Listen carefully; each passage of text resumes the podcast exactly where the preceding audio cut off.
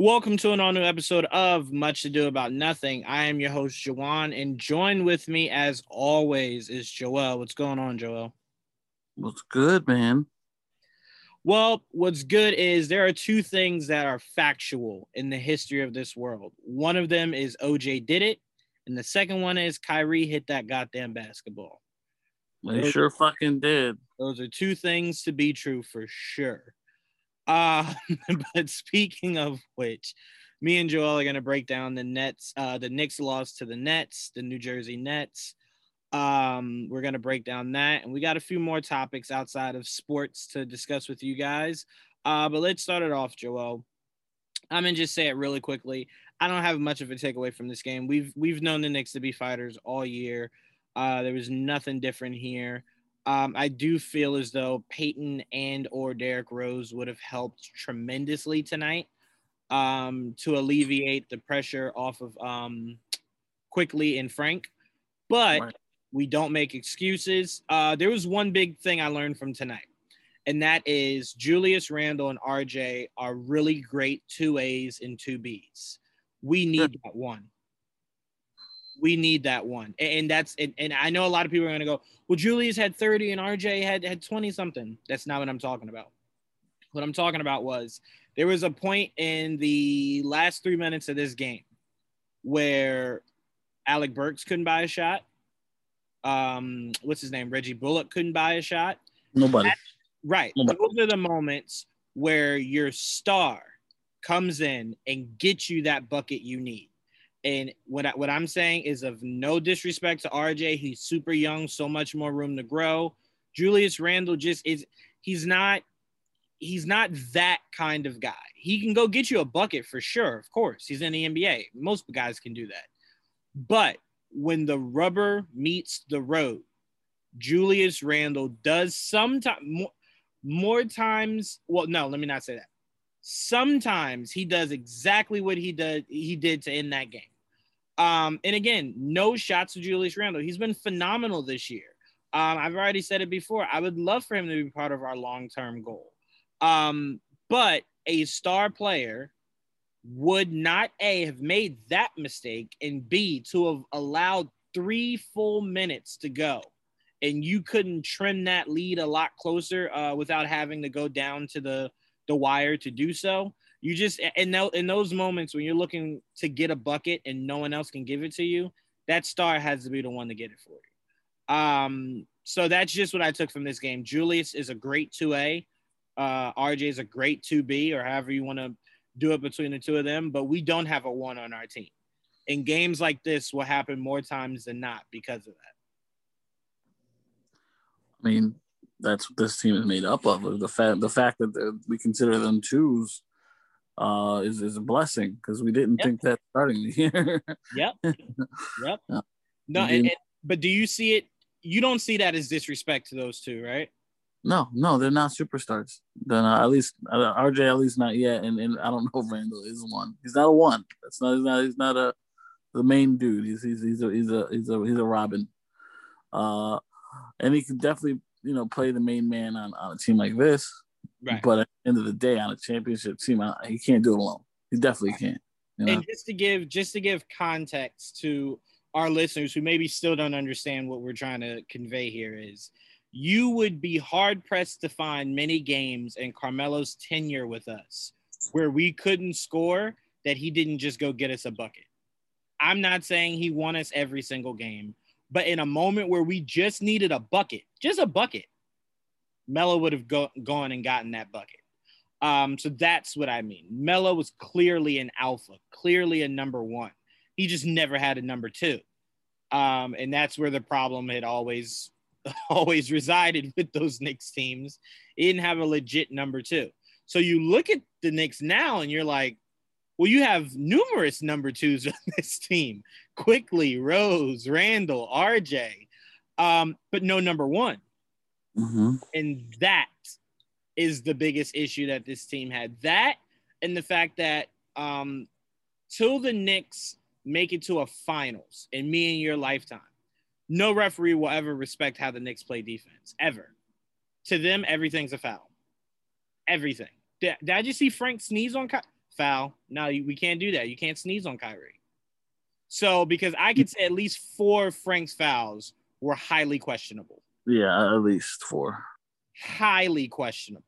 And to me, it's like, I'm watching it, Joel, and I never say this because I'm not of the old school.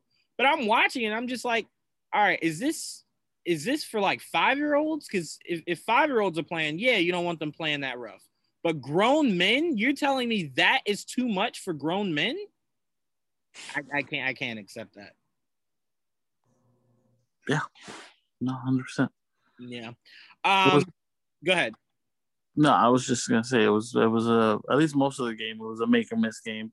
Yeah, and that's pretty even aside from rebounding. We were getting out rebounded for a while there, but then we roared back, and a lot of it was like clutch threes and tough defense, and the fact that even though we lost, it was a good. It's one of those rare good losses. The only thing that makes it worse is that it's fucking against the Nets, right? And it's, like, especially the way it ended, it was, like, fucking terrible. But it was a tough – then they fought back, They were getting their ass up there for a while there. And they fought back and they fought hard. And, so you can be proud of them for that. They were expected to lose, and they are the inferior team, Mm-hmm. Well, we're talking about we have a whole bunch of twos, and barely, right? Yep. We're talking about we played against a team with 2 ones. Yeah, missing one, I mean, I'm never the one to kind of come in here and drag myself and kind of go, but it was a good win. I put this at the feet of Randle, and the reason why I put this at the feet of Randle, besides him just being our leader, is regardless if Kyrie touched him, we know he did, so we don't even have to go into that. We can agree on that, right? He touched it. Oh, I mean, agree. I mean, right? Replay, obviously touched it. Right. So my biggest issue with Randle is the shot he was attempting to take, Joel, mm-hmm. was way too early. It was too early. It was going to leave time on the clock regardless. So that's why he honestly, I feel as though he panicked in that moment. He thought he had to hurry up and get the shot up. I don't think he knew how much time was on the clock. So I'm not saying he had 10 seconds to ponder and no, I'm just saying he took it within seconds of getting it. And it was just like, you had a little bit more time than that. Like, you could have set yourself. So to me, it's just one of those things where it's like, it's a live and learn. I'm not one of those Knicks fans that goes, Randle lost us the game or what does he think? To me, it's one of those live and learns, man. Again, he's not like, if this was Damian Lillard that did it, yeah, I'd be looking at him completely differently. Julius Randle's not that. And, it's, again, no shots. It's no disrespect. I think to a degree deep down, I think he'd probably agree with that. He's not that level of player. And if he was, I would tell him, well, there's been some losses this year that if you're trying to say you were in the number one, we probably shouldn't have lost then. So, again, like when I say I put it at his feet, I don't mean it like I blame the loss on him. I'm just saying these are one of the moments to where you live and you learn. You practice this more than, to where you guys are in situations like this, to where when it comes up in the game, you can have a more fluid reaction to it. That was a panic that he had. It just was. Because even if they didn't call him traveling, when he came back down, he was just going to go right back up. And it was just like, he clearly didn't have it all together for that shot. The first one or that second one when he recovered. So to me, it's a live and learn. We play Philly tomorrow with no Joel Embiid. It'll be another hard fight, hard dog fight like tonight. And you got to win it. You got to go out there and you got to fight.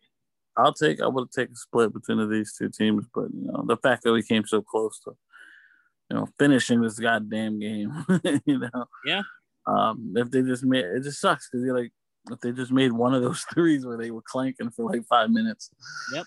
It would have been different. And look, you got these are one of those games where you're like, look, you gotta make your free throws. You gotta make your free throws. And I was upset with quickly missing. What did he miss? 2? Yeah, he missed 2, which is rare. He never misses, and this fucker missed 2. Yep. And it's funny because I always say field goals. Free throws are like field goals in football. To a standard fan, they'll go, oh, he missed a field goal, whatever. He got the touchdown. No, man, because there's going to come a point in this game where you've lost now by that 1 or 2 points that you clanked. So to me, it's like, no, they lost by like 5 or 6 points. That's not the point. The point is, if he makes those two and whoever else made just one of those, it's a different look heading into those last few seconds of that game. Yeah, 100%. That's a 1 point game as compared to a fucking, exactly. You need a three to tie, you know what I mean? Exactly. So, it's just, it's frustrating. It's also frustrating because I don't understand the rules, and it's going to be something that I can't, there's no on MSG. So I got to wait for it to go up on YouTube for the press conference for after the game. Because Tibbs was asking the same question I asked. How the hell did it jump on midcourt? Yeah, I don't know. And how did you allow – I mean, we won the tip regardless. But to me, it's like, do you know how much better that would have been to have won that tip right by the basket and not have to walk it full court? So, like, those things matter. And it's like – I mean, you even had Mike Green. I was just like, I don't understand the rule. Like, I guess because – you know what I'm saying? It was, whatever. They had to do it in midcourt. So no one really outside of those refs understood what the hell was going on in that call. Right. And usually I don't ever side with the players doing this, but that ref seemed very dismissive of Julius's claim that Kyrie touched the ball. So if Julius wanted to put hands, legs, feet, fingers on that ref, by all means, man, do what you got to do. They don't respect this. We don't get calls. And I hate saying that because I hate those whiny fans that are like, oh, we never get called. Find a way to win. Doesn't matter. Find a way to win. But I will say, when you're the Knicks, it seems as though the deck is always stacked against you. Whenever you can go, all right, well, maybe tonight we'll get some calls. That shrinks by at least 15. So, again, I don't like to sound like that whiny fan, but the facts are the facts. We don't get calls. And when calls are called, it's against us. So it's frustrating to watch as a fan, but I did leave this game going, we need a number one. And CK2K, shout out to him. He was talking about today on his channel about he's confused as to why the Knicks are so interested in Andre Drummond. Games like this, where you can't rebound worth shit. Games like this. This is exactly why. The Knicks are interested in Andre Drummond. And honestly, because the first thing he was saying, and I was like, I can't wait to talk to Joel about this. If you get Andre Drummond, ultimately, what does that mean for Mitchell Robinson? And to me, all I took that as means whatever it means. I mean, at the end of the day, I look at it and I say, is Mitchell Robinson going to be a problem for this league years to come? 1,000%. 1,000%. I don't even doubt that remotely. Can Mitchell Robinson score? Absolutely not. Absolutely not. So would you turn down getting a player who can do a very healthy medium of both? Or would you keep one guy who can do one of those things tremendously well? To me, I just explained it within itself. I would want the guy who can at least give me a very positive balance of both. And I'm not saying that Mitchell Robinson is being traded for Andre Drummond, but the Knicks being interested in Drummond. That would be more of a buyout thing. Right. But I'm speaking more to Mitch's future going forward, because to me, you don't go get Drummond just to rent him. You don't go Drummond and then extend him if you're going to keep Mitch. Right. That's my point. So I'm saying, to me, if the Knicks go out and successfully get Andre Drummond, it is clear that it seems like Drummond is the future for the Knicks, not Mitchell Robinson. In the future, but he's going to hold the fort for the foreseeable future, because he's not like he's young anymore or anything. Right. I know what you mean. And I tell you right now, this game is immensely closer if we had Andre Drummond, a player like Andre Drummond. Let me not say Andre Drummond, a player like him. Right. I mean, this game closer if Mitch played. Yeah, I give you that 100%. I'll give you that. The only reason why I said a player like Drummond is I just meant offensively also. Like, when you can't buy a shot, a guy that can just go underneath the basket and get it, where you don't have to rely on. Like, also, can I speak to this really quickly, Joel? Alec Burks was taking three-point shots when we were only down, like, 2 or 3 points. Like, you don't need that in that moment. You just need a bucket. Just a bucket. And that's when I got frustrated, because I'm looking at RJ like, dude, this is where you shine. This is where you take it to the rack and you get free throws. You know, like we didn't need, because here's the thing, and I know many of Knicks writers have talked about this numerous. We don't have great three-point shooters, right? We have guys that can make three-pointers. So you look at Alec Burks and you just go, God damn, if he was really a three-point shooter, like those would have been really clutch buckets to have. But he's not. So it's like, dude, put your head down and go get it, or give it to somebody else that's willing to do so. So, I mean, that really frustrated me, because to me, that's my biggest issue. My two issues with the Knicks are they will foul you before they play defense. That always bugs me. And then the second thing is they love that three-pointer when they don't have three-point shooters. And it's just frustrating. Yeah. I mean, there's a lot of things that frustrated me. But, you know. The point is, like, I can't get too mad, because like they were open shots. Like, right, at some point you just gotta make them. It just make or miss. That's what I mean. Like, some of those shots they took were like open. I'm like, I can't really get too mad. It just didn't go in. You gotta get mad at little things like getting out rebounded or missing free throws, things like that you can control. You know, hustle and shit like that. Bad defensive plays here and there. Like letting fucking Jeff Green go crazy in the first quarter. What the fuck was that? 14 points? You telling me you can't stop Jeff Green? Yeah, that that was just like, all right, hold on, guys. You know it's Jeff Green, right? Like, not LeBron. Like, you could, like, right? You could play a little bit of defense here. So I mean, stuff like that is what really irks me. Yeah, no, and look, you are 100% correct on that. It's the small things. It is the small things. Yeah. And it's like, to me, these are like, we've said this ad nauseum, Joel. We can even move on after this. We said this ad nauseum. These are the games the Knicks have to win. Yeah, you have to, because it's too close not to. It's too close not. First of all, no one expected you to be in this game. Right. So when you're in it, you gotta win it. You got to win it. The games like this, when you lose, is how Max can go on television and go, see, you guys keep trying to sell me the Knicks. Look at this. You got to win these games. It's the only way to change the narrative. The only way. Like, I know people look at what the Nets did with D'Angelo Russell and how they lost close games, but they were in them, and then they made the 8th seed, and it was a little competitive for like 5 minutes of the first game, and then it wasn't. But that's not a proper formula. I'm sure if you ask anybody on that roster, they would have liked to have won those games that they were close in. So it's like, no, the formula is to win these games. That's how you truly change the narrative.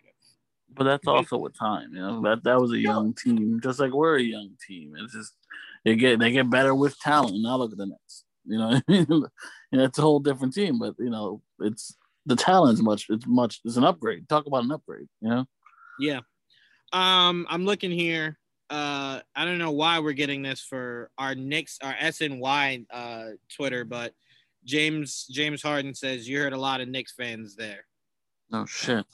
Yeah, James, because we're the New York team. That, they're in New York. Brooklyn in New York. Right. It just makes me fucking sick.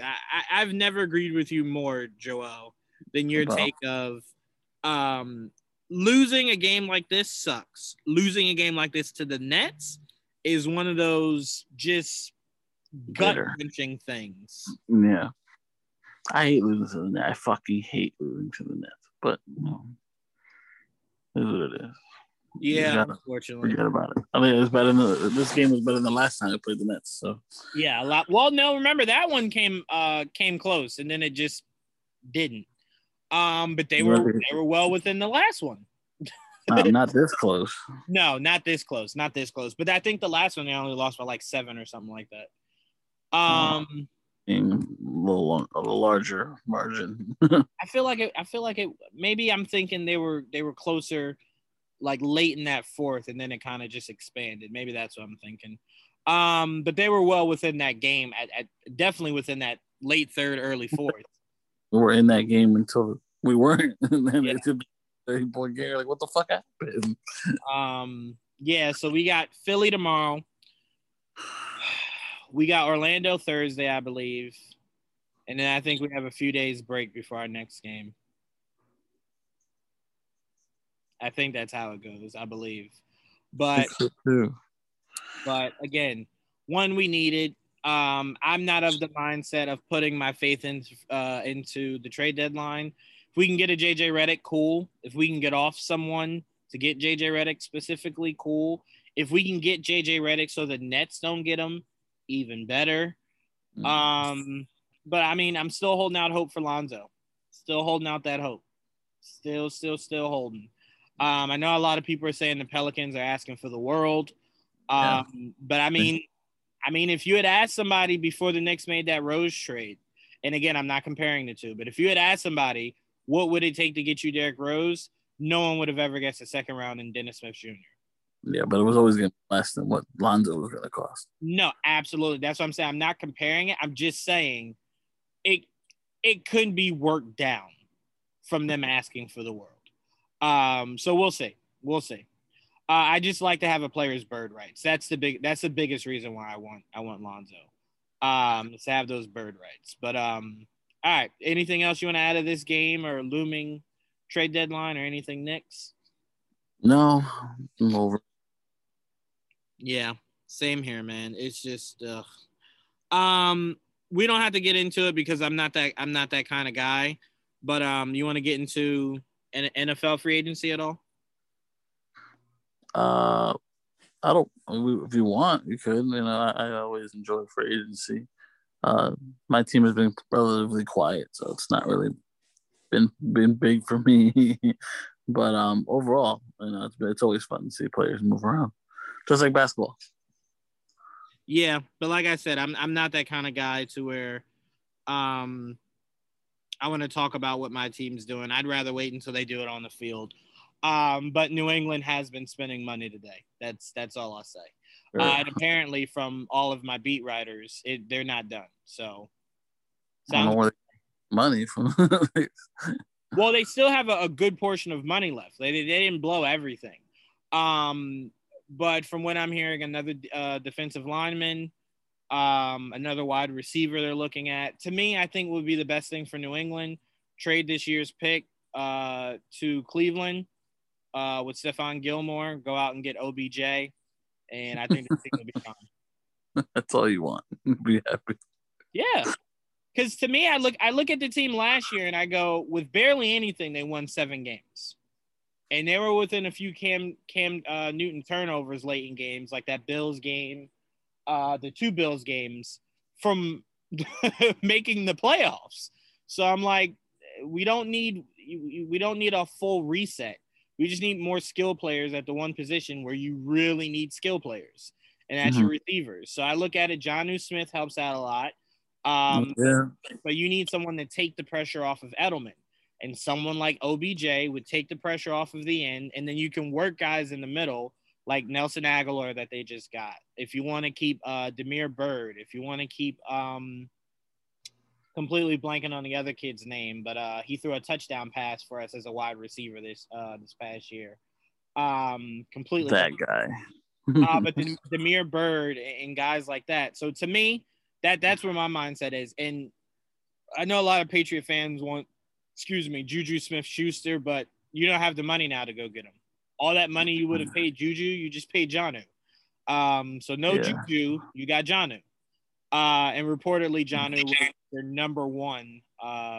number one desire in free agency. That makes sense because you know he likes his tight ends. Yeah, I mean, I hang my hat on this. I think they re-evolutionized the 2 tight end set with Aaron Hernandez and Gronk. They were so good.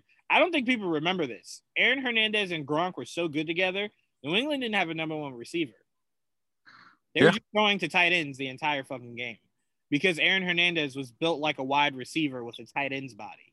Mm-hmm. So they were just setting him wide, putting Gronk in the seams. They might have had Welker. I don't think so. I think that was when Welker was gone and Julian was starting to ascend. But yeah, so I think they re-evolutionized that two tight end set and how you use tight end. So yeah, he really does like his tight end. So Jonnu Smith, and if we can team him up with Devin Asiasi, if he can have a bounce back year after a horrendous first year, I like how they look. But yeah, I'm keeping an eye on your Giants too. Seems like Golden Tate is pretty much gone for you guys, so I would like to he's waived. I would like to see if New England goes after him or Emmanuel Sanders for sure. Both free agents dropped by their respective teams. Huge shout out to Jameis Winston getting his 1-year deal to be the Saints quarterback. Well, he said that it's going to be a competition. Well, he says that, but yeah, no, it might actually be. Yeah. Yeah. Because I'm thinking Taysom Hill isn't bad, but to me, it's like it was like 4 years, some shit. Right. We make fun of Jameis for throwing almost as many interceptions as touchdowns, but I think we forget he threw for a shit ton of yards that last year with the Buccaneers. So I'm like, he's shown with some discipline he can be a really good starting quarterback.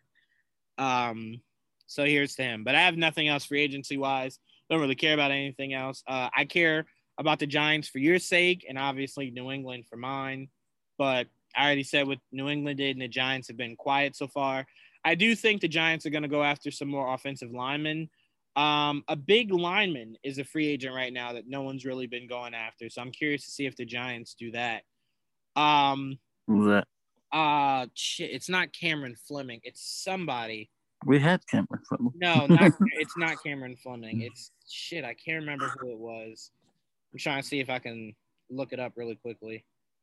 Oh, damn, you guys lost Dalvin Tomlinson to the Vikings. I know. Yeah, that sucks. Damn, the one thing you 100% need is a guy in the middle. That is not the one you want. That was our strength, the defensive line. You know, we lost our What position, if you had to choose, is the biggest importance for you heading into this free agency? Well, wide receiver and pass rusher, one of the two. So which one? All right. Let's say you got to pick one of those two. Which one do you think is more important? Probably wide receiver, even though pass rush is important, but we obviously did okay without a main pass rusher last year. So, like, free agency-wise, it depends, like, what's available. I think there's more pass rushers on the market than there are wide receivers, so if we can pick up a pass rusher, probably. I tell you what, I don't know how the Giants' money is, but if y'all can go get Juju Smith-Schuster, go get him. I think a guy that we like is the dude from Detroit. What's his name? Kenny Golladay. Golladay, right. That's a guy that seems to be on our radar. Well, if you could do it, go do it. And the guy I was thinking about, I believe, is the guy we lost. Joe Tooney is the guy. Oh, he signed. Yeah. I don't know where the hell the Chiefs got all that money from. That needs to be investigated. Yeah, I wonder. I mean, think about it. Remember how it was like, oh, man, the Chiefs don't have any money. They just gave Patrick Mahomes their whole franchise. All of a sudden, they have enough money to pay an offensive lineman stupid Pazuzu dollars. Come on. True. Patrick could give back his whole game check, and they still shouldn't have enough cap to go get that guy. And he went to the Chiefs. What a little bitch. But anyway, I can't find a lineman that I'm thinking of, but there is a big name lineman available that comes from New England. So I'm curious as to why Joe Judge there hasn't been any. Murmurs of Joe Judge, you know, seeing what's going on with that guy. But anyway, we can move on from sports. We don't usually like to talk sports when the Knicks lose. Yeah, it's tougher, much tougher. All right, so let's move on to some geekdom. Let's talk. Production for Sonic Movie 2 has begun. What's the biggest thing you're looking forward to in that movie? Well, I want to see where it goes, like story-wise. I want to see characters that obviously were not in the first movie, like Tails, more of Tails, because we saw like very small part of him, and of course Knuckles. I'd love to see Knuckles. Grew up with these characters, so I'd love nothing more to see them in not live action, but you know what I mean, in a movie. Yeah. And they did a great job with the first one, so I can't wait to see how they pull off Tails and Knuckles, and do we get to see his World War, like shit like that, you know? Yeah, I think my biggest thing is just seeing who they confirm as the main villain. I mean, I'm probably gonna be Robotnik, I would assume. But I personally think it should be Knuckles, villain turned friend by the end of the movie. But they'll probably, if it's anything like the game, they'll work with Robotnik and then turn on him at the end. Oh, I see what you're saying. Okay, so we're saying the same thing. Okay, yeah, okay, I'm with you. Yeah, so that's all I'm looking forward to. Tails look great. I know what Tails looks like, so my excitement to see what he looks like is already been mind blown because we've seen it. But just to see what Knuckles looks like, and to see, like you said, what they do as a story. Are you a fan? Because I know you were probably out of the Sonic games around that time. Were you a fan of the Chaos Emeralds? I mean, they were in the old games. Oh, did they use Chaos in the old games? Yeah, that's how he became Super Sonic. You collect all the Chaos Emeralds and become Super Sonic. No, but they used the actual being Chaos. I don't even know what the fuck that is. Okay, so in Sonic Adventures, the Chaos Emeralds could make up Chaos. And he was like this liquid being or some weird shit. Okay, so I figured you didn't, you weren't into that game, so I figured you wouldn't. I wasn't sure if he was in the older games. That's why I was asking. Oh no, I don't know what that is. So do you want to see an infinity saga for these emeralds? I would love to see him eventually become Super Sonic. So whatever they got to do that, I'm down. Now, Super Sonic when he goes Super Saiyan? Yeah. Okay, I thought so. Mm-hmm. Yeah. Yeah, I mean, Joel, you might be the only one that disagrees, but this franchise has to be leading up to Shadow. Shadow has to be your Thanos. Is he that powerful? Shadow for Sonic? 100%. 100%. I'm sure someone will say there's someone maybe stronger, but as far as an adversary, I would say Shadow is probably, because remember the whole thing of Sonic is speed, and the whole thing of Shadow is being faster than Sonic. I get it. I wouldn't consider him a Thanos, because you don't play with Thanos, you fight against Thanos. You know what I mean? No. I know what you're saying. I'm just saying I don't know who else in the Sonic world you could build up to. Me neither. I mean, Eggman's always the main villain, so it's hard. Right. So that's what I'm saying. Shadow could be the guy you build up to, and if you want to maybe make him a little bit more powerful to kind of really show the heightened stakes, you absolutely could. I mean, hell, like you just said, you want a Super Sonic, right? Yes. So who's to say that Dr. Robotnik doesn't get Shadow, the Chaos Emeralds, and then makes him uber strong? And then we have to see. They're Fox. That's basically what it is. Right. So to me, it's like, you could definitely build up to that, and I hope they do. But all right. Well, that was a popular character when I was a kid too. Say it again. Sonic. Oh yeah, for sure. I mean, to me, I like them. Okay, so if we're going phase wise, right? And I don't mean phase like phase 1, phase 2. I mean phase like movie 1, movie 2. I would like for them to use him before they get to Shadow. Mm-hmm. I think he'd be a great villain, especially if you want to take a break off of Dr. Robotnik, as like the face of being a villain for a movie. You can have a robot turn mind of his own, that takes on Sonic and his team. This is the biggest question I wanted to ask you. I couldn't wait to ask you this tonight. How big do you want this Sonic team to be? I'm always happy with just the three of them. If they want to go more, sure, fine. I wouldn't mind seeing more characters in that world, but because there was like an Amy, I think. Yeah, Amy is a lot of different characters. Right. I was just curious, how big were you looking for this world to get? I don't mind expanding it and seeing like other characters, but as long as the focus remains on the main characters and the side characters, I'm cool. And so you want this to always, after this second one, it to always be the focus of the three of them, or just Sonic and Tails? Sonic, Tails, Knuckles for the most part, and and whoever they feel like introducing. Okay. Then they get some focus, of course. I'm only asking because I always remember it just being, like you said, the three of them, but really, ultimately, it's the two of them. With Knuckles kind of being treated like Vegeta, so where it's like he'll pop in, but don't get it twisted. There's only one main character. Like it's right. Cool. So okay, no problem. Because I mean, I would personally love a Knuckles spinoff. He is not a character that has to be tied to Sonic. Tails is a character you don't give his own movie to. He has to be tied to Sonic. That's why in my mind, it's you always have to have at least the two of them. But Knuckles is someone who has the ability to expand into his own. True. I mean, sure. But okay, we're on the same page. Rarely happens. So an argument's coming soon, listeners. Netflix's Cowboy Bebop has wrapped filming on season 1. Do you know, is this supposed to air this year? Is it supposed to air this year? Yeah. I don't know. I hope so, considering they're done now.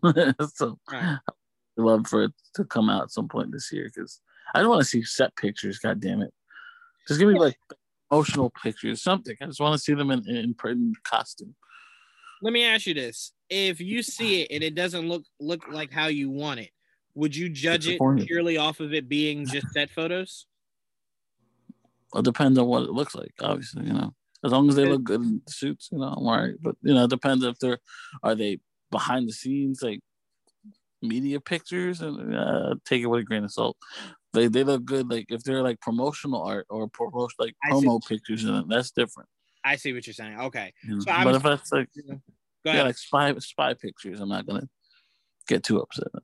Right, because me and you defended Shazam for that. Like, people were giving him a lot of shit, and it's like, dude, that's not a promotional photo. You have no idea what it's going to look like towards the end. I mean, shit, we said that with Henry Cavill's suit.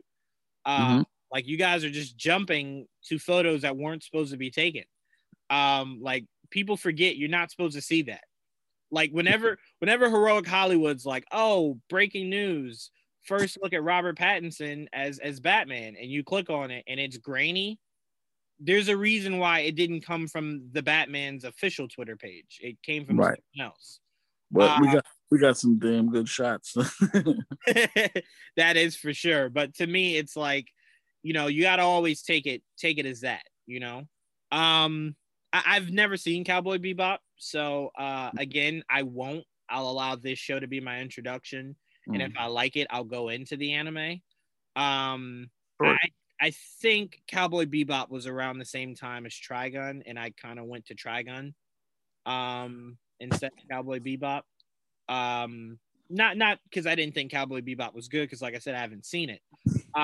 But to me at that point, there were so many fucking anime. I mean, like so many. It reminded me of when we were both kids, and there was just so many Saturday morning cartoons. It was just like the idea of, and back then you couldn't record them or go on Hulu and watch them. Well, you could record them. You just, it wasn't easy. Oh, with a VCR, you're absolutely right. Yes, you could. And I used to record them. I tried, I never knew I could till I got older. So to me, it was just like, I missed it. Like, so to me, it was just like I didn't have the capacity to watch all of them. So it was I said it the other day. I mean, back then you missed something, you probably never see it again. Ever. That's why to go back now is just like, oh my God, I never knew that was an episode. That must have been when I had soccer game and I missed it. But back then it was just like, it was just too much. Inuyasha, Yu Yu Hakusho, Dragon Ball Z, Zoids, Gundam, Big O. It was just too much. So I think Cowboy Bebop just kind of fell to the wayside for me. So I'm really excited for this show to be what ignites me into enjoying Cowboy Bebop. But do you have any expectations or anything specific you're looking forward to for this show? No, I just want to see them in character, and obviously their performances. But more or less, I want to see how they look, how they pull off like his hair. I'm very curious how they pull off his hair. Very curious how I think they could definitely pull off this dude's look pretty easily. They're all easy. I think the hardest thing is fucking this guy's hair. What's his name? Damn it, I forget his name. It's been a while. Yeah, I like him because I like that that one shot movie he did that no one ever talks about. If you're talking about the guy from Harold and Kumar, right? Mm-hmm. Yeah, shit, I can't fucking remember his name. I like him too. Like, hold on, I'll pull it up. Hold on, keep talking. Well, he plays Spike, that guy. Keep talking. Like if you look at his hair, it's like it's like green and black. it's weird. It's black, but it's all like in certain light, it's green. John Cho. See, I thought that, but I didn't want to sound racist if I was wrong. But it is John Cho. Yeah, that's all I care about the four of them. I want to see how they look. Yeah, no, I'm with you. Like I said, I know what these characters look like, but I never watched it, so I'm excited to see what they do with it. Really excited. But all right. It should be doable. It's not a crazy show, you know. Right. And it's Netflix, so they've had some good gems. I know I just shit-talked them the last episode we did together, but they do have good content. It's just sometimes it becomes few and far between. Mm-hmm. So we know they're capable of it. So we'll see. We'll see. Yeah. Well, they're doing One Piece too, so I'm very sitting here like... Right, they are doing One Piece. So this is the tone setter. Because I still, to this day, I never watched Death Note, but I love the live action they did. I thought it was great. Yeah. So I could never get into the actual show. It just was so fucking slow paced. And that's saying a lot because most anime are slow paced. It was just fucking dragged. So when I'm watching the movie, I'm like, man, this is fucking good. And I had they call themselves true anime fans chew me out. That was the worst piece of shit ever. You must not know what the actual anime was like. This is horrible. I was like, okay, all right, I respect it. Hey, we get really upset. Like I didn't even hate the Bleach live action. It wasn't the best, but it wasn't bad. You know? I didn't see that or Full Metal Alchemist because those are two of my all-time favorites. Oh, I haven't seen Full Metal either. Even though shit, I will rage. Yeah, all I know is there were certain choices. I was like, well, they could have done that better. They did Ichigo very good. But that makes me happy then. Did he do his Bankai? No, they didn't get that far. I'm serious. It's much further down the line. To me, it's like when you get a chance to do this and you know how hit and miss these shits are, go all out, man. Give him Bankai. There was too much daylight. I didn't like that. Come on. A lot of that show took place at night. Fucking love that. That is funny. That's a really good point. All right, let's move on. Kingsley Ben-Adir has been cast alongside Samuel L. Jackson and Ben Mendelsohn for Marvel's Secret Invasion series. Ben-Adir is set to play the series' main villain, but his role outside of that is unknown at this time. I think what the report meant was who he's playing is unknown at this time. Because once you tell me he's the main villain, you can't then tell me his role outside of that is unknown. What isn't that the role, the villain? What do you mean outside of that? What else could there be? To me, this means hullabaloo. It's obviously going to be a Skrull. I just kind of hope it's a Super Skrull or turns out to be down the line. That's kind of where I'm at because to me, there's very little you can do with Skrulls. There just is. I mean, just let's be honest. There's very little you can do with Skrulls. There's a reason they came out with Super Skrulls. So to me, I don't need it episode 1, but I do hope it is the end game for them to do Super Skrulls, especially with him. I am a little familiar with him as an actor. But what does this news mean to you, Joel? It's the same shit that when we got the news about the Captain Marvel villain. They don't tell me nothing. I don't know nothing. I don't even know the actor that well. So it's like, I'm excited, but also like not excited because like, I don't know nothing. Right. I reported, I only reported because, it's important, Secret Invasion is going to be big and people are going to definitely speculate on who he is and I have no idea who the villain's going to be. Will it be Super Skrull? Eventually, I don't think it'll be in this show unless the Fantastic Four comes out first. You know what I mean? Because what's the point if the Super Skrull, especially the one we know, is known for using the Fantastic Four's powers? You know what I mean? Okay, you're not wrong. Let me first preface this. No, I am not. You're absolutely shut up. You're absolutely correct. But I always envision Feige's vision for the Super Skrulls to be well beyond the power level, the power set, sorry, that they did in the comics. Like, I could see a Super Skrull taking on Captain Marvel's powers or Kamala Khan's powers or anyone else's powers that they might have come in contact with or mimicked. So that's how I viewed it. But again, you're not wrong. It could be something they kick down the road for later. My only question is, what would that later be if you're calling this the Secret Invasion? Like, isn't the Secret Invasion in the comics the culmination of all this? This is instead part of the culmination. So I guess that sets up Captain Marvel 3 or the next Avengers movie. I don't know. That's where my question marks begin. Well, I mean, well, depends. It depends on how they want to use a Super Skrull, you know? Because that's the point, you know? Like, I don't really want multiple Super Skrulls either, you know? Well, what's the point? Like, right. That's what I'm saying. That's why I said I think he is a Super Skrull. I didn't think we were about to get an army of them. I think he is a Super Skrull because that might become one. I don't know if it'll be one off the cuff. Oh, no, that's fair. But that's the point I was making of there's only but so much you can do with Skrulls. So you can't tell me for going forward, not just this show going forward, he's just a bad Skrull. Like, what? You know how fucking boring that is? Like, what do you mean? They can't do much. He might be that. I mean, there are bad Skrulls. No. They are. But I'm saying as far as, like, what they're able to do skill-wise, it's just like, I don't want to see hand-to-hand Talos versus this guy. Like, there needs to be something that separates him from all the other Skrulls. And that, to me, would be making him, at some point, like you said, at some point, a Super Skrull. Well, once we find out if he is a Skrull, which Skrull, that'll definitely give it away. You know, Clark, that's his name. Yep.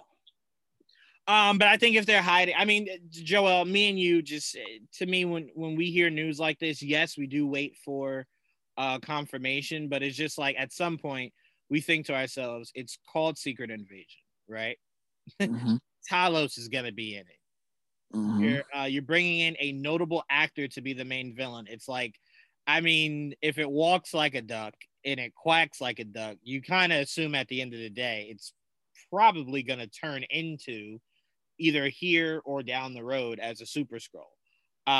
Because, you know, you don't bring in guys like this to be nobody.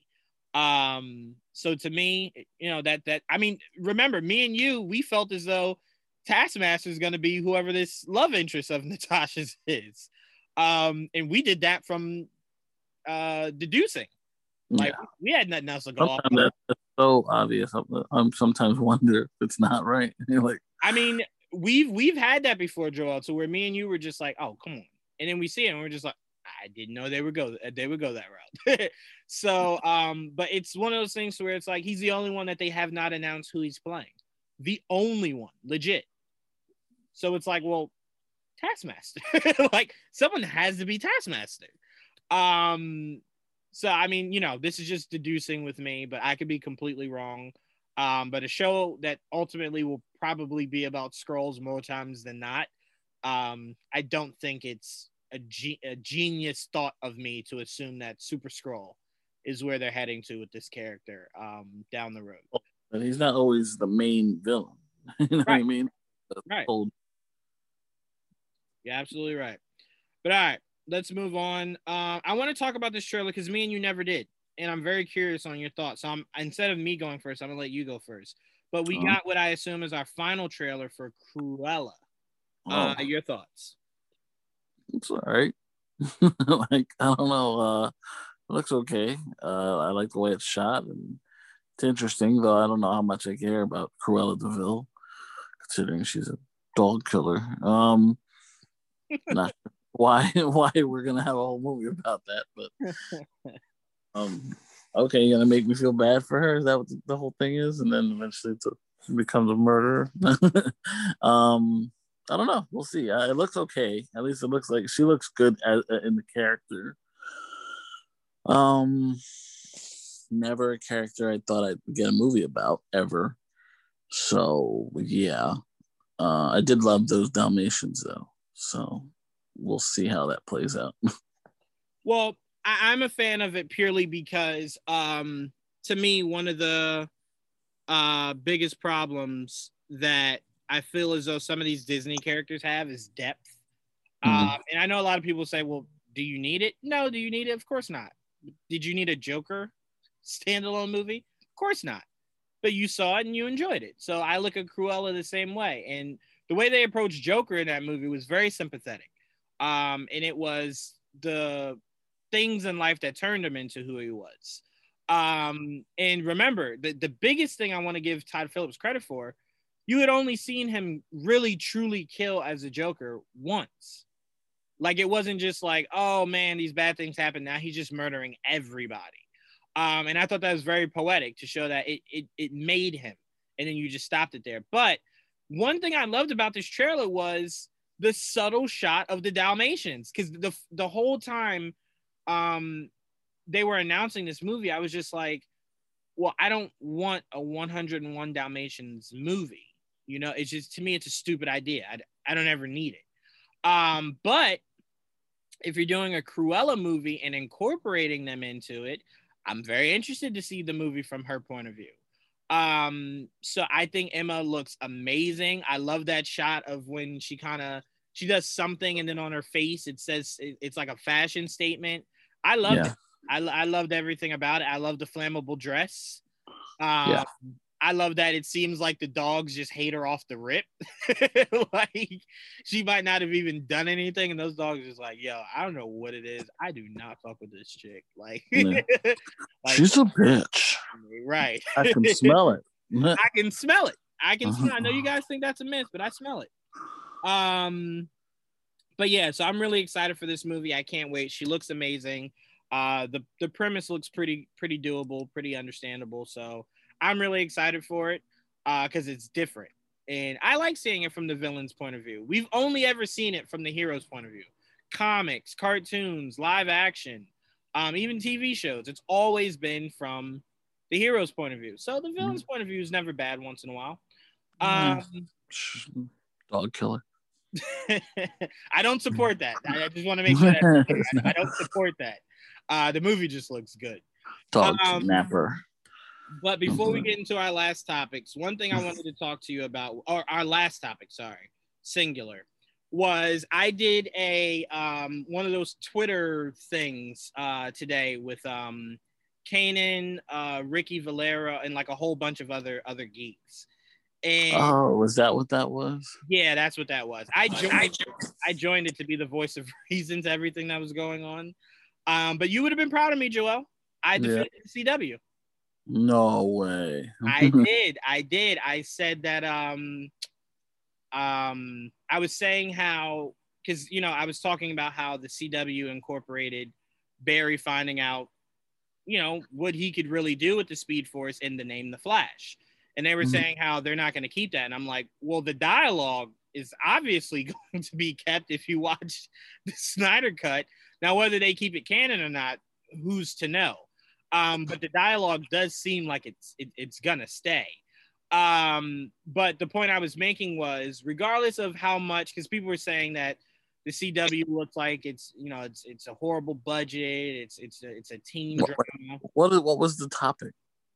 Oh, the topic was me saying how because they were saying how Marvel's doing the multiverse first, and if DC comes in and does it, people will think they're copying. And I said, well, technically no. DC TV did the multiverse, and they were like, well, that's not canon. I said, well, Ezra's Flash, that's what that was. It's not your canon, fine, you don't have to watch it. But it is canon for sure. So that's where we got on it. That's where we got on it. And they were saying how some of them, not all of them, were saying how they either never seen any of the CW shows because they heard they were terrible or whatever. And the one thing you have to give them credit for is they did things we never thought we would see. Slade was amazing. Slade was amazing. For what it was, even though, Joel, me and you had to admit, at points it seemed like a Power Rangers episode, that Crisis was amazing. Crisis was awesome, but those action sequences were terrible. Yes. They were the absolute worst. But 100%. Look, and I love those shows, and I'll be honest, those are terrible action scenes, but all the budget went into so many other things that I was like, whatever, fine. Bad fight scenes. I'm not looking for that anyway. And I told him, Joel, that as far as their issues with budgeting and how it looks, Stargirl and Superman and Lois look phenomenal, and they're working off a different budget. They're just airing on CW. But it does not feel like any of the other shows. It feels drastically different. And me and you have said this from the jump. CW shows would be a lot more tolerable if they would shorten their episodes. It's as simple as that. It's as simple as that. If we went from 22 to about 15, I don't think I'd have any issues, because you would have to reduce all the filler. Like the fact that last year I had to watch an episode of Barry and Iris for Valentine's Day coming in contact with these villains who are arguing, but like that whole premise was just like, all right, bro, why? Yeah. That show 20 plus episodes, you know? Right. Like that should have been one of those episodes to where it's like, you don't have to see this if you don't want to. It's like, okay, because I don't. I'll wait till next week. But no, there's nothing wrong with the CW shows. Me and Ricky also agreed, Joel, that you have to kill off the Snyderverse. You know, Kanan and everybody was like, well, if it does good, they're going to want to do more. Go ahead. It's going to self off if you let it go. You know? That's what I'm saying. I said, if you let him do more, you will never be able to get people to stop believing that he should do everything. That's true, too. You open that door, the fans will never let you close it again. Like, if you have to stop the bleeding now, where you tell people, we enjoyed what he did, we're not going for it. And this is when I was just like, yo, and we're not going to stick on this. We're going to head to Falcon and Winter Soldier and wrap it up. But this is when I said, oh, Kanan, you're lucky Joel's not on here. We were talking BVS. Because I was talking about how is great as a visual director Zach is, his plans for this universe are tremendously flawed. And Kanan was just like, give me an example. I said, Kanan, he killed a Robin before we even knew who the hell Batman was. Oh, bro, who cares? It's Robin. Who cares? Kanan. It matters. Kanan. If you're Batman, it matters. But I'm like, Joel, what I think he wasn't getting was, Kanan, we didn't even properly know who the hell Batman was yet. And you're already telling me the most important thing to happen in all of Batman's career has already happened. We didn't even get to see the fallout of it. Yeah, I mean, why would you start at the end of your career? I don't get that. I don't understand. Why would you do that? That's what I'm saying. So I'm like, I wanted to say this, but I didn't want to keep talking over everybody. I wanted to ask him, Kanan, so you enjoyed that Man of Steel, right? Yeah. You enjoyed BVS, right? Yeah. All right. Tell you what, next movie, Superman's gone forever, and it's just Supergirl's world now. Oh my God. Guarantee you care then. So I'm like, things like that do matter. And it was a non-spoiler, so I couldn't say what you told me about Zach's original plans of Batman dying. It's out there. But yeah, all right. I wasn't sure, and I didn't want to be the guy to make someone think that has something to do with what's coming out Friday. I just didn't mention it. But I mean, they kind of give it away at the end.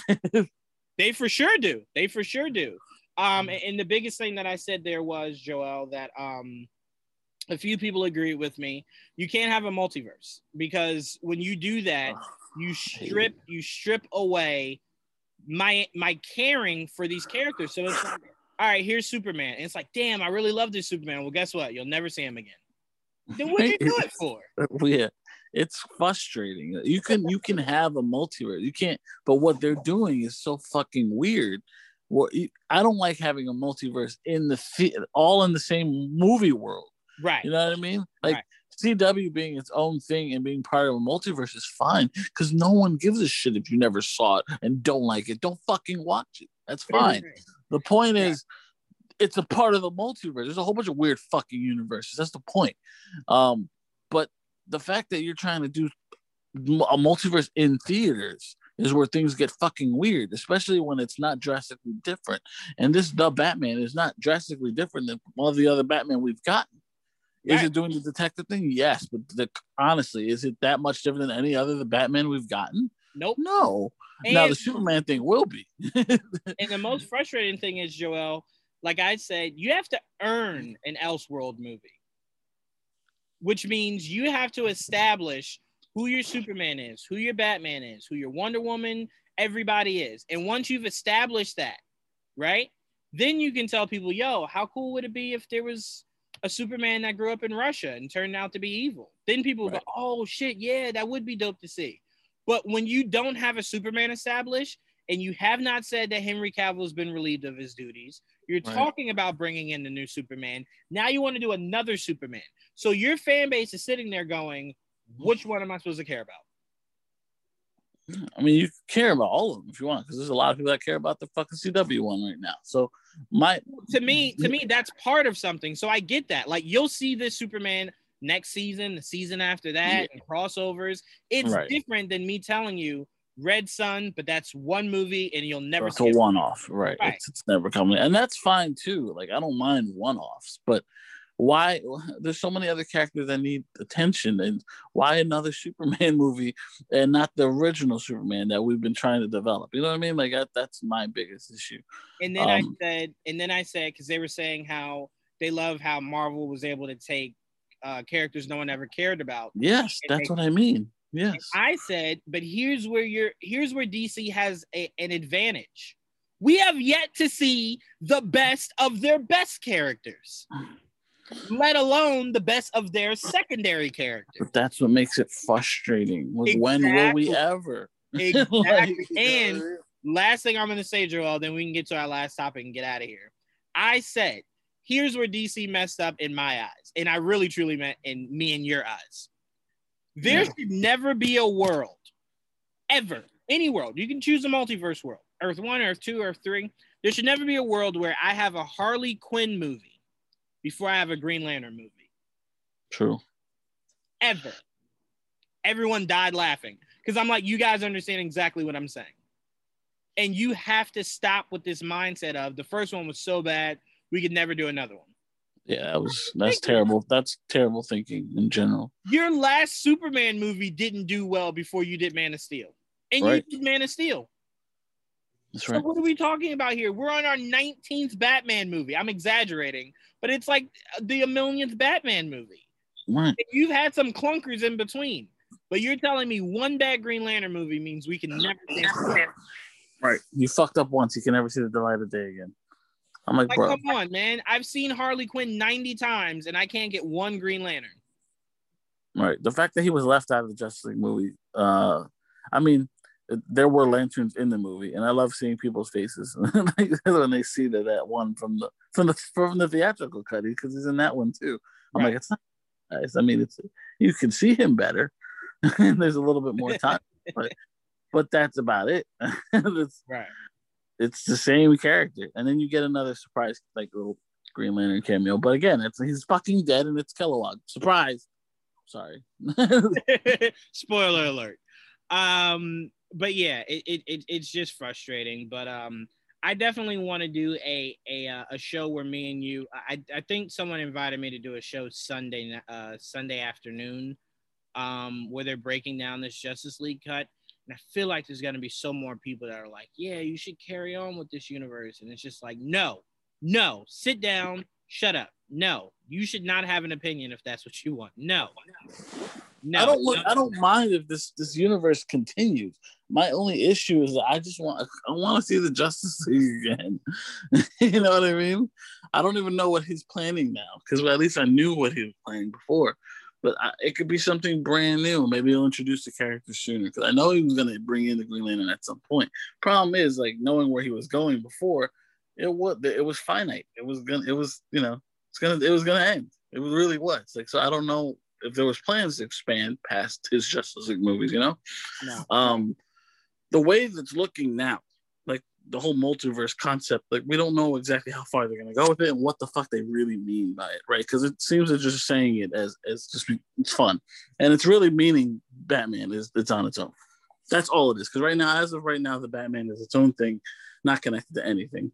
The rest of everything else so far seems to be connected, except this new Superman movie. We don't know anything about that, so we'll just put that to the side for now. The point is, everything else is connected within Snyder's old universe, right?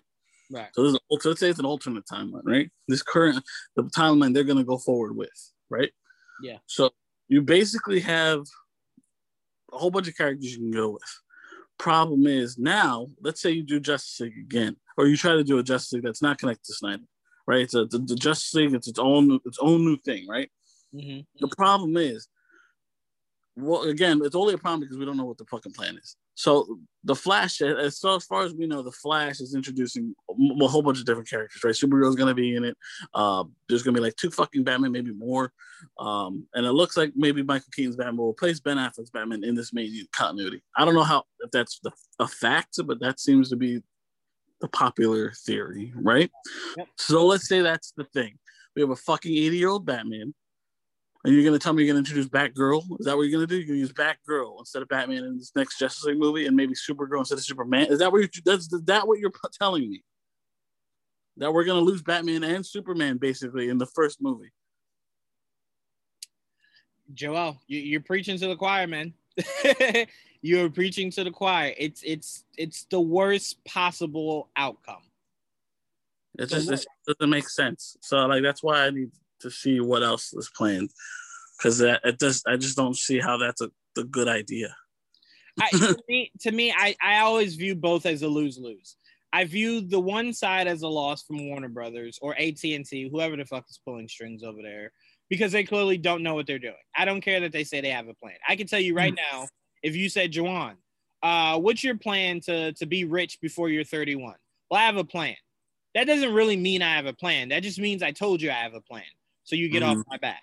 So that's how I view that. They don't have a plan. I'm sorry. They don't have a plan until they actually say what the plan is and then execute it. Because we've heard plans before that they did not execute. So to me, that's a loss. The other loss is Zach's vision, again, like you said, could change, might have changed, could have changed, whatever you want to view it. But his plans were plans that no one should ever have for starting a universe. No, not at all. So again, I'm only working in the ignorant, right? So until I hear what his new plans are or revised plans, that's as stupid as what Warner Brothers is currently trying to do.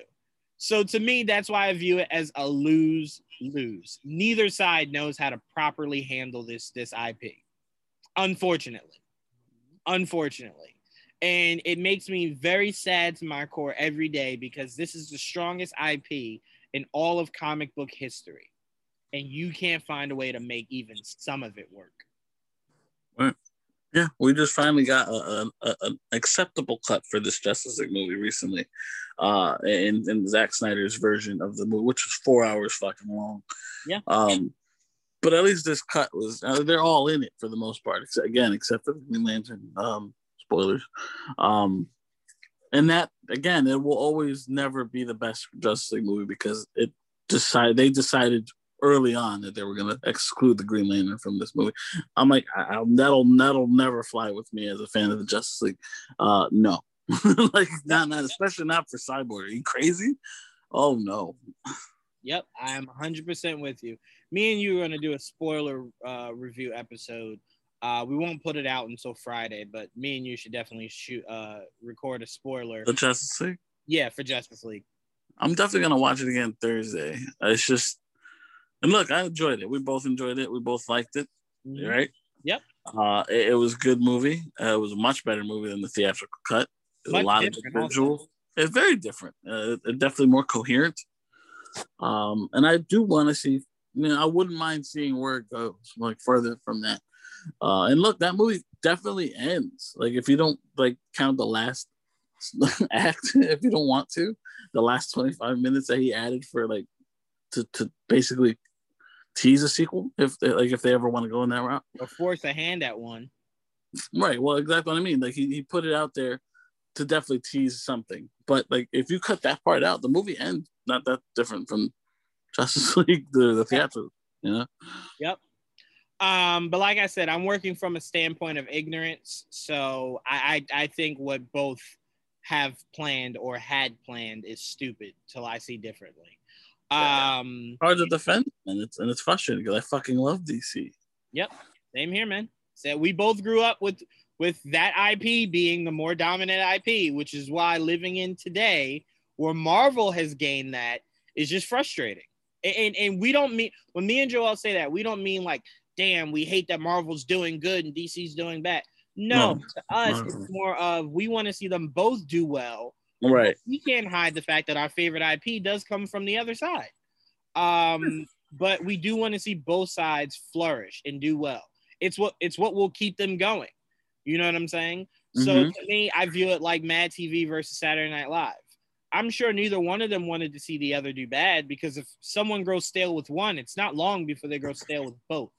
Mm-hmm. So to me, I grew up Mad TV being my thing.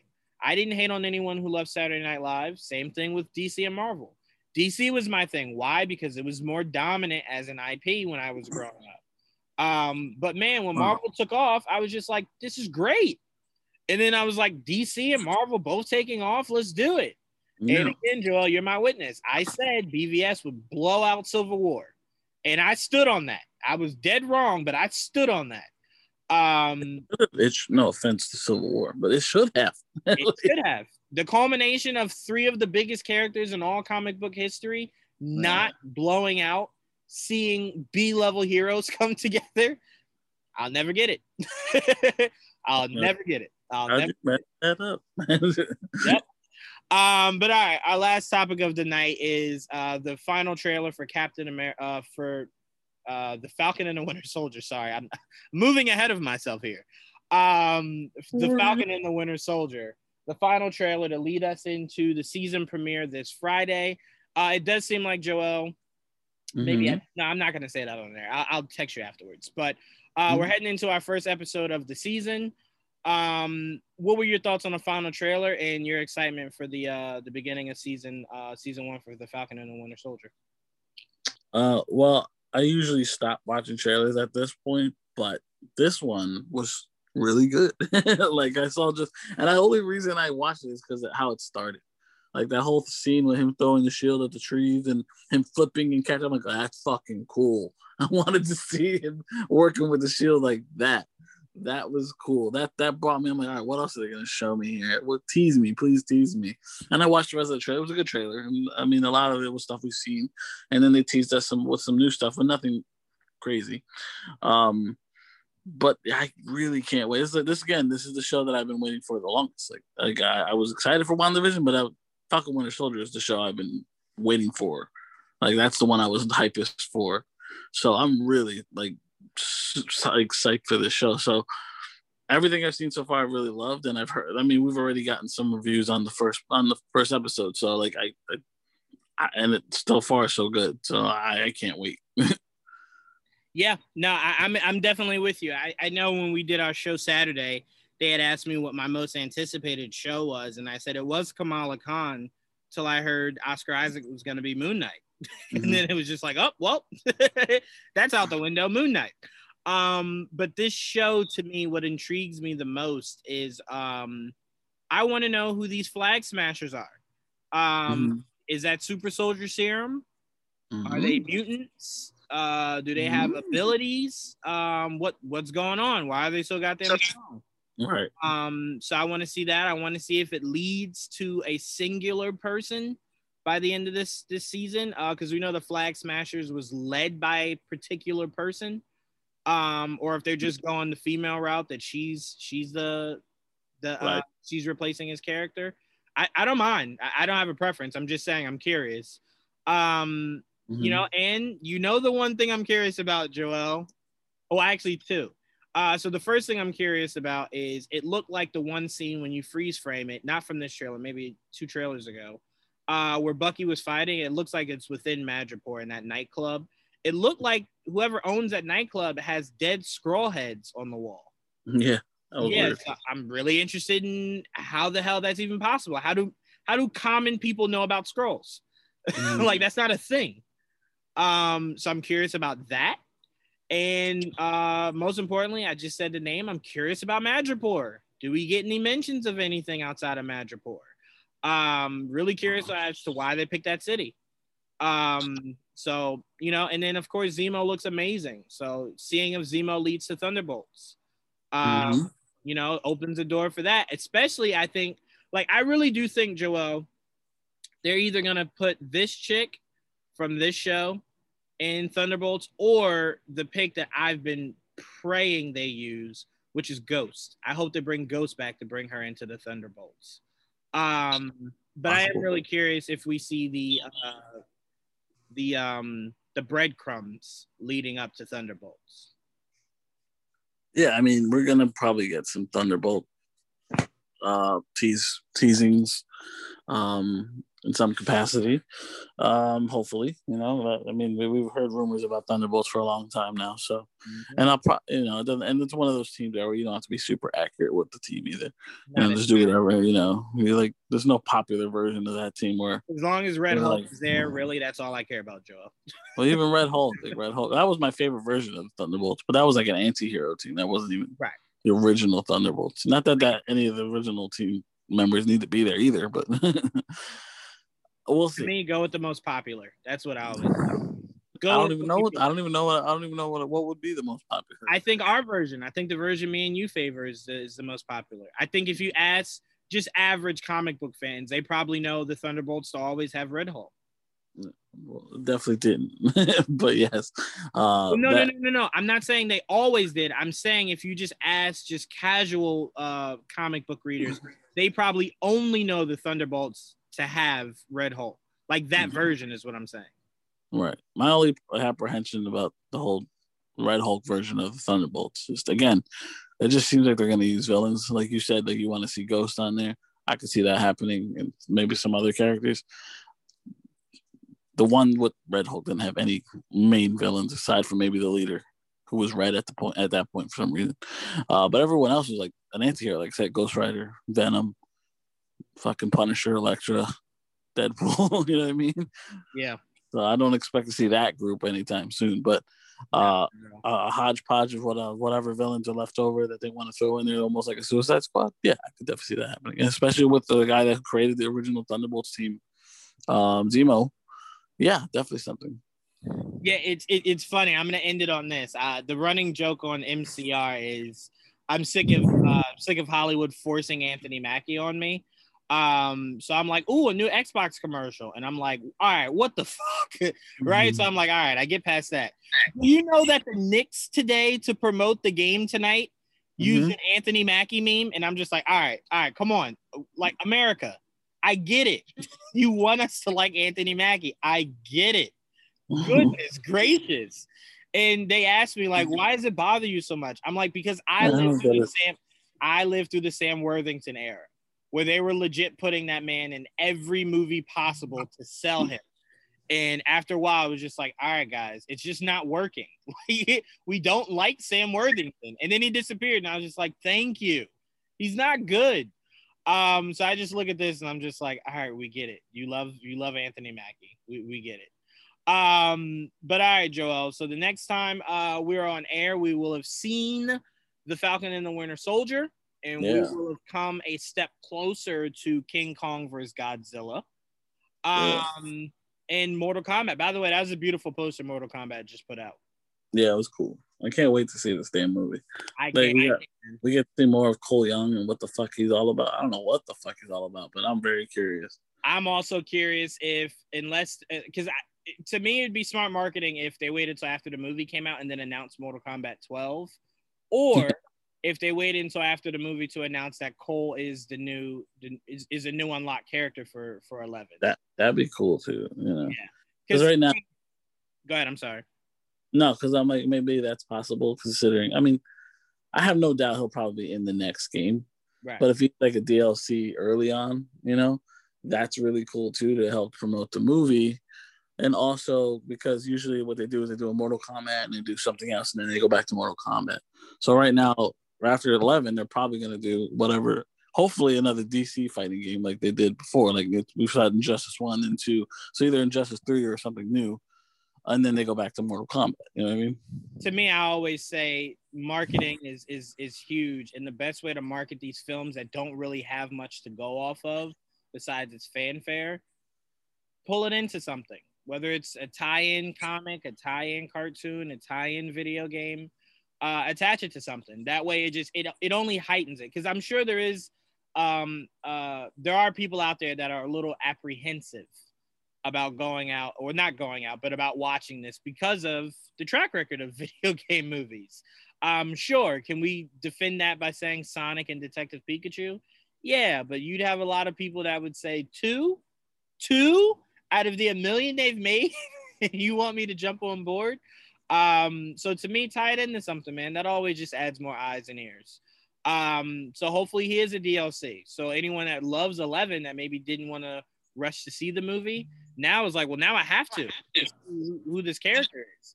Yeah, I like this character. He's in the movie. Awesome. Oh man, I love Joel. But all right, so we're doing this show back on our Monday nights as usual. So that means we have not seen The Flash or Superman and Lois yet. So stay tuned next week. For Batwoman, though. I was just about to say, but we did see Batwoman. You want to give your quick thoughts on that? Sure. It was a decent episode. It kind of had some weird. Now we kind of know how they're gonna heal her fucking kryptonite poisoning. They gave us a little bit of a backstory on what's her name again? Sophia, something like that. Yep, Sophia. Yep. And definitely some type of. It kind of felt similar, like an Amazonian type of story there for a little bit. I was like, really? Is that where they're going with it? Because that's interesting. I also did like the parallel between you're clearly making her Ra's al Ghul, and right. Instead of the fountain, it's the flower. Right, basically, yeah. Instead of the thing that can revive you, it's the thing that can heal you from anything. Right. That's true, very true. Good parallel there. And now we basically know that she basically created Alice, at least the version of Alice that we know.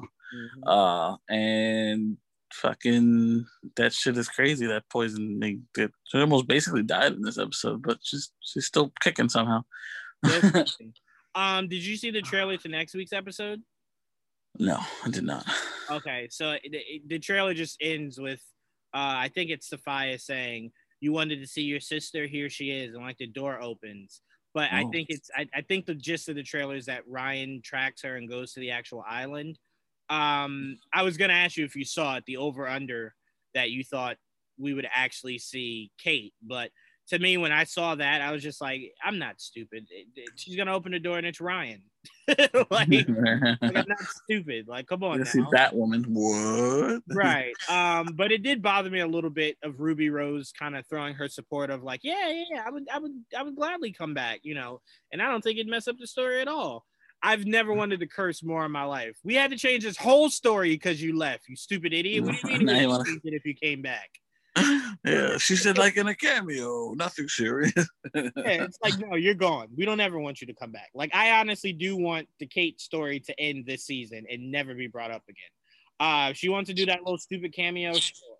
But this much of a story plot that she's not actually physically in, I don't want that ever again. No, thank you. Word. No, thank you. Progress the story. Word. But all right, that's all me and Joel got for you guys. Knicks lost, so our night and morning technically is off to a horrible start. We will see you guys next week, hopefully with a winning record. But till then, guys, we will see you same time, same place. Till then, peace.